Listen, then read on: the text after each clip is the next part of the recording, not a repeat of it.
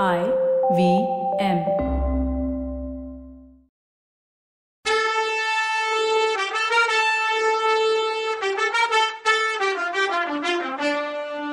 வணக்கங்க. நான் கவிதா பேசுறேன். வெல்கம் டு கதை பாட்காஸ்ட் சிவகாமியின் சபதம். இது எபிசோட் நம்பர் ஒன்பது. இந்த எபிசோடோட டைட்டில் ஆர்டர் கலையே தேவன் தந்தது. காட்டு நடுவில் இருக்க ஆயனர் வீட்டில் உள்பக்கம் கண்கொள்ளா காட்சியாக இருந்தது.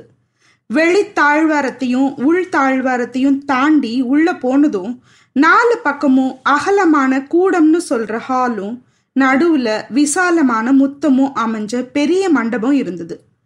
முத்தம்னு நாம் சொல்றது இப்போ நம்ம வீடுகளில் வைக்கிற ஓடிஎஸ் மாதிரி ஓப்பன் டு ஸ்கை அமைப்பு. இப்போ அதையும் நம்ம கண்ணாடி போட்டு வெளிச்சம் மட்டும் வர்ற மாதிரி பண்ணிடுறோம்.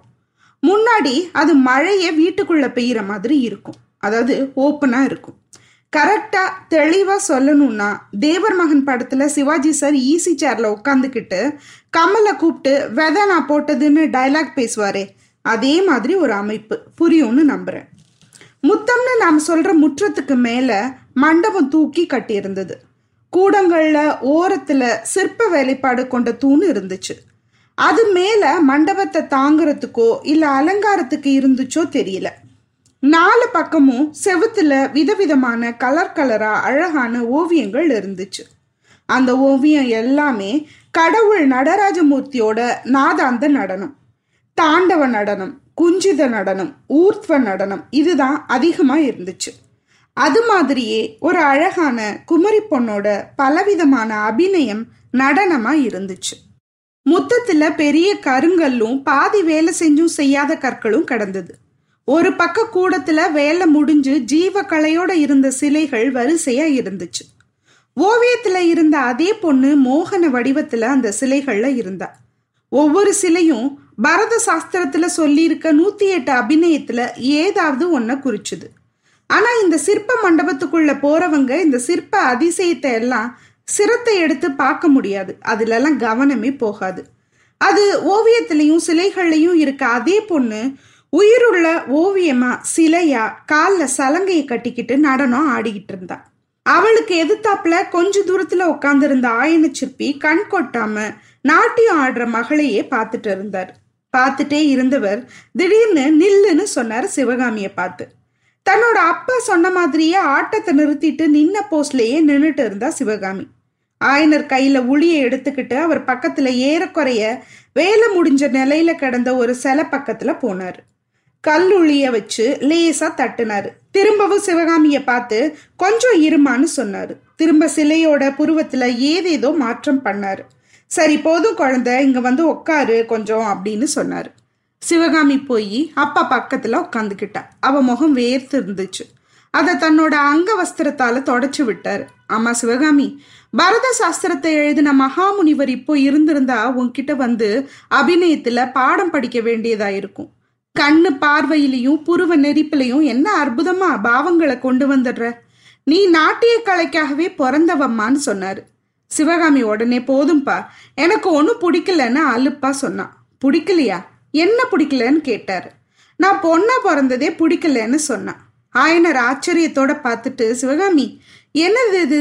மூணு நாளாக தான் உடம்பு நல்லா இல்லைன்னு சொன்னேன். இன்னைக்கு ஏன் இவ்வளோ வெறுப்பா பேசுற? எம்எல்ஏ ஏதாவது கோவமான்னு கேட்டார். உங்க மேல எனக்கு என்னப்பா கோபம் இருக்க முடியும்? பரத சாஸ்திரம்னு ஒன்று எழுதினாரே அவர் மேலதான் கோபம் எதுக்குடா இந்த நாட்டியத்தை கத்துக்கிட்டோன்னு இருக்குன்னு சொல்லி பெருமூச்சு விட்டா சிவகாமி. ஐயோ என்ன வார்த்தை சொல்ற? பரத முனிவர் மேல கோவமா? சிவகாமி நாட்டிய கலையில நீ எங்கேயோ போயிட்ட. ஆனா இன்னும் அதோட அந்த கலையோட பெருமை உனக்கு இன்னும் புரியல. நாட்டிய கலை தான் மற்ற எல்லா கலைகளுக்கும் அடிப்படை. அதனால தான் அது தெய்வ கலைன்னும் பிரம்மன் பரதமுனிவருக்கு அருளின நாட்டிய வேதம்னு சொல்றாங்க. நாட்டிய கலையிலிருந்து தான் சித்திரக்கலை உண்டாச்சு. இசைக்கலைக்கும் இதுதான் ஆதாரம். பரத சாஸ்திரம் தெரியாம சங்கீதத்தோட ஜீவ தத்துவத்தை தெரிஞ்சுக்க முடியாது.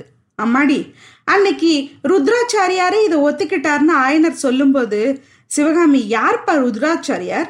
சக்கரவர்த்திக்கு பக்கத்துல பெருசா வெள்ளதாடி வச்சுக்கிட்டு உக்காந்துருந்தாரே அவரான்னு கேட்டா. ஆமாம்மா அவர்தான். நம்ம சக்கரவர்த்தியோட சங்கீத குரு. சங்கீதத்தை பத்தி இப்போ சாஸ்திரம் எழுதியிருக்கார். இப்ப அவருக்கு வயசு அதிகமாயிடுச்சு. இருந்தாலும் தடியை ஊனிக்கிட்டு உன்னோட அரங்கேற்றத்துக்கு வந்திருந்தார். உன் ஆட்டத்தை பார்த்து பிரமிச்சு போயிட்டார். சபை கலைஞ்சதும் என்னை கூப்பிட்டு உன் பொண்ணு நல்லா இருக்கணும். அவ தான் இன்னைக்கு என் குருட்டு கண்ணை திறந்து ஒரு முக்கியமான உண்மையை எனக்கு உணர்த்தி இருக்கா நான் சங்கீத சாஸ்திரம் எழுதியிருக்கேனே அதெல்லாம் சுத்த தப்பு. பரத சாஸ்திரமே கத்துக்காம நான் சங்கீதத்தை பத்தி எழுதுனதே தப்புன்னு சொன்னாரு. சங்கீத மகாசாகரம்னு நாங்க எல்லாரும் மதிக்கிற அவரே இப்படி சொல்றாருன்னா? அப்படின்னு ஆயனர் சொல்லும்போது அப்படி யார் என்ன சொன்னா என்ன? எனக்கு என்னமோ ஒண்ணுமே பிடிக்கல. பாரதம் சங்கீதம் சிற்பம் ஓவியம் இதெல்லாம் இருக்கிறதுல நிஜமாவே என்ன பிரயோஜனம்னு கேட்டா ஆயனரை பார்த்து. சிவகாமி நீதானே கேட்குற கலைகள்னால அதை கத்துக்கிறதுனால என்ன பிரயோஜனம்னு நீதானே கேட்குற குழந்த நான் கேட்குறதுக்கு பதில் சொல்லு. வசந்த காலத்துல மரங்களும் செடிகளும் பூத்து குலுங்குறதால என்ன பிரயோஜனம்? பௌர்ணமி ராத்திரி பூர்ணமா இருக்க நிலா பால் நிலவ பொழியுதே அதனால என்ன பிரயோஜனம்? மயில் ஆடுறதாலையும் குயில் பாடுறதாலையும் என்ன யூஸ் கலையோட பிரயோஜனமும் அதுதான். கலையை கத்துக்கிறதுலயே சந்தோஷம் இருக்கு. அந்த சந்தோஷத்தை நீ அனுபவிச்சதே இல்லையா? இன்னைக்கு என்ன ஆச்சு? ஏன் இப்படி பேசுறம்மான்னு கேட்டாரு. சிவகாமி பதில் சொல்லாம எங்கேயோ பார்த்துட்டு இருந்தா. காது வரைக்கும் நீண்டிருந்த அவளோட கண்ல இருந்து நீர்த்துளி துளிர்த்து நின்னுச்சு. இதை பார்த்து ஆயனர் திடுக்குன்னு கொஞ்ச நேரம் யோசனையில இருந்தாரு. அப்புறம் சிவகாமியோட கூந்தலை பாசமா தடவி கொடுத்தாரு. அம்மா எனக்கு தெரிஞ்ச ஒண்ணு எதையும் தெரியாத சின்ன குழந்தையாவே நான் இன்னும் நினைச்சிட்டு இருக்கேன். அது தப்பு தான் உனக்கு வயசு வந்து உலகம் தெரிஞ்சிருச்சு.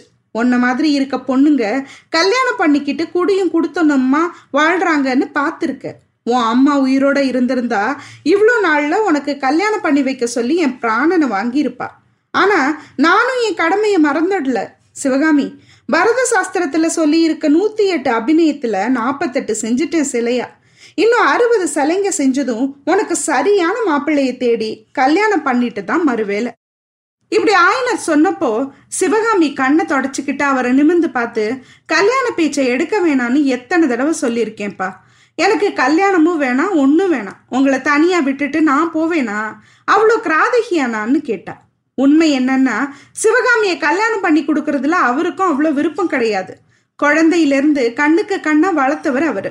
பொண்ணை விட்டு பிரிஞ்சு ஒரு நிமிஷம் கூட உயிர் வாழ முடியாதுன்னு ஆயனர் நினைச்சாரு. ஆனாலும் என்னைக்காவது ஒரு நாள் அவளை கல்யாணம் செஞ்சு கொடுத்துதானே ஆகணும்னு நினப்பு வந்து அவருக்கு அடிக்கடி மனசுல உறுத்திக்கிட்டே இருந்துச்சு. அதனால சிவகாமி கல்யாணத்தை பத்தி அவர் சில நேரம் பேசுறதுண்டு. அப்பெல்லாம் சிவகாமி எனக்கு கல்யாணமே வேணான்னு பதில் சொல்லுவா. அதை கேட்கறதுல அவருக்கு அவ்வளோ ஆனந்தம். இன்னைக்கும் சிவகாமி சொன்ன பதில் அவருக்கு ஆறுதலை கொடுத்துச்சு. ஆனாலும் அவர் விடாம அதை எப்படி சிவகாமி உன்னை கல்யாணம் பண்ணி கொடுக்காம வீட்டிலேயே வச்சுட்டு இருக்க முடியுமா? உலகம் ஒத்துக்குமா? ஒரு நல்ல தகுதியான பையனை பார்த்து கல்யாணம் பண்ணி கொடுக்க வேண்டியதுதான். ஆனா இந்த யுத்தம் ஒன்று வேற வந்து தொலைஞ்சிருக்கு. இதனால நம்ம குமார சக்கரவர்த்தி கல்யாணம் கூட தடப்படும் போல இருக்குன்னு சொன்னாரு ஆயனர். சிவகாமி முகத்துல அப்போ ஒரு சின்ன அதிசயமான மாறுதல் வந்துச்சு. ஆங்காரமோ ஏதோ. அந்த உணர்ச்சியோ கிளர்ச்சியோ அந்த அழகு முகத்துல இன்னும் கொஞ்சம் அழகு கூடுச்சு. என்னப்பா சொல்றீங்க? யாருக்கு கல்யாணம்? குமார சக்கரவர்த்திக்கான்னு கேட்டா. ஆமாம்மா மாமல்லருக்கு கல்யாணம் பண்ணணும்னு மகாராணிக்கு ரொம்ப ஆசை. யுத்தம் முடிஞ்ச பின்னாடி தான் கல்யாணம்னு சக்கரவர்த்தி சொல்லிட்டாராம். இதனால புவன மகாதேவிக்கு ரொம்ப வருத்தம்னு கேள்வின்னு ஆயனர் சொன்னார். சிவகாமி கொஞ்சம் குரோதத்தோட அப்பா யார் வேணும்னாலும் கல்யாணம் பண்ணிக்கட்டும் இல்ல பண்ணாமலேயே இருக்கட்டும். நான் என்னவோ கல்யாணம் பண்ணிக்கவே போறதில்லைன்னா.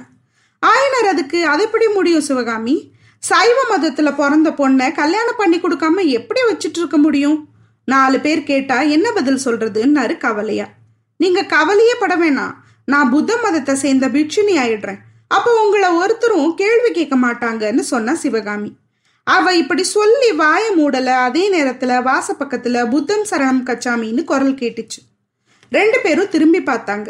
வாசப்படி பக்கத்துல நாகநந்தி அடிகளும் அவருக்கு பின்னால ஆர்வத்தோட பரஞ்சோதியும் நின்றுட்டு இருந்தாங்க.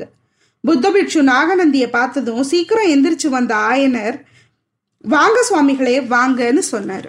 சிவகாமி அவசரமா எந்திரிச்சு பக்கத்துல இருந்த தூணை பிடிச்சிக்கிட்டு நின்னான் உள்ள வந்த பிட்சு நாலு பக்கமும் சுத்தி பார்த்துட்டு ஐனரே நான் போன தடவை வந்துட்டு போன பின்னாடி புது சிலைங்க செஞ்சிருக்கீங்களான்னு கேட்டார். ஆமா சுவாமி அதுக்கப்புறம் பன்னெண்டு ஹஸ்தவக சிலைகளை செஞ்சிருக்கேன். இங்க பாருங்க இந்த சிலையெல்லாம் புதுசுன்னு சொன்னார்.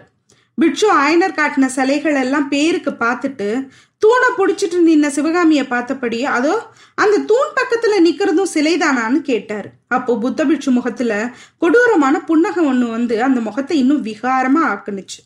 ஆயனர் சிரிச்சுக்கிட்டே இல்ல அது சிவகாமி என் பொண்ணு. குழந்தை இங்க பாரு. நாகநந்தி அடிகள் வந்திருக்கார் பாரு. அவருக்கு வணக்கம் சொல்லுன்னு சொன்னாரு. சிவகாமி அப்போ நாகநந்திக்கு பின்னாடி நின்ன பையனை பார்த்துட்டு இருந்தா.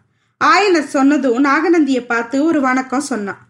பிட்சுவோட உள்ள வந்த பரஞ்சோதி அந்த சிற்ப மண்டபத்தோட நாலா பக்கமும் இருந்த அதிசயங்களை பார்த்தபடி வாசப்படி பக்கத்திலேயே நின்னான். இம்மாதிரியான அபூர்வ வேலைப்பாடுகள் உள்ள ஓவியத்தை சிற்பத்தை அவன் வாழ்நாளில் பார்த்தது கிடையாது. எடையடையில அவன் ஆயனர் சிவகாமி ரெண்டு பேரையும் கவனிச்சான். அன்னைக்கு பல்லக்கில் உட்காந்துருந்தவங்க மதையான கோபத்திலிருந்து இருந்து காப்பாற்றப்பட்டவங்க இவங்க தான்னு அவனுக்கு புரிஞ்சுது. புத்த பிட்சுவை ஆர்வத்தோட வரவேற்று அவரோட பேசிக்கிட்டு இருந்த ஆயனர் பரஞ்சோதியை கவனிக்கல. அவனை திரும்பி கூட பார்க்கல. ஆனால் தூண் பக்கத்துல நின்ன அவரோட பொண்ணு அப்பப்போ கடைக்கண்ணால அவனை கவனிக்கிறத பரஞ்சோதி தெரிஞ்சுக்கிட்டான். நடனத்துக்கு உள்ள ஆடை ஆபரணங்களை அணிஞ்சு நின்ன சிவகாமியோட அழகு ஒளி பரஞ்சோதியோட கண்ணை கூச வச்சுச்சு. கிராமத்துல பிறந்து வளர்ந்தவனும் இயற்கையில சங்கோஜனமும் தாய் தவிர வேற பொண்ணுங்களோட பழகி அறியாதவனுமான பரஞ்சோதியினால சிவகாமி முகத்தை ஏறிட்டு பார்க்க முடியல.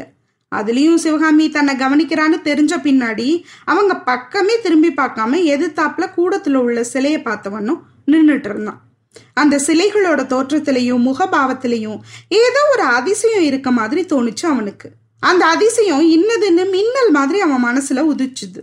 ஆமால இந்த சிலைங்க எல்லாம் தூண் பக்கத்துல நின்று கடைக்கண்ணால என்னை கவனிச்சிட்டு இருக்க பொண்ணோட உருவம் தான் போல.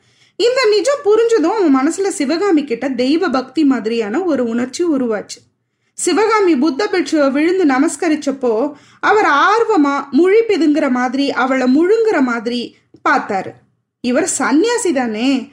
கொகையிலேருந்து முதல்ல வெளியில வந்த மொத மனுஷன் இல்லையா? இவர் என்ன ஆளுடா? ஒண்ணுமே புரியலையே நமக்கு. என்னதான் பண்ண போறாரு? இந்த பார்வை பாக்குறாரு சிவகாமிய.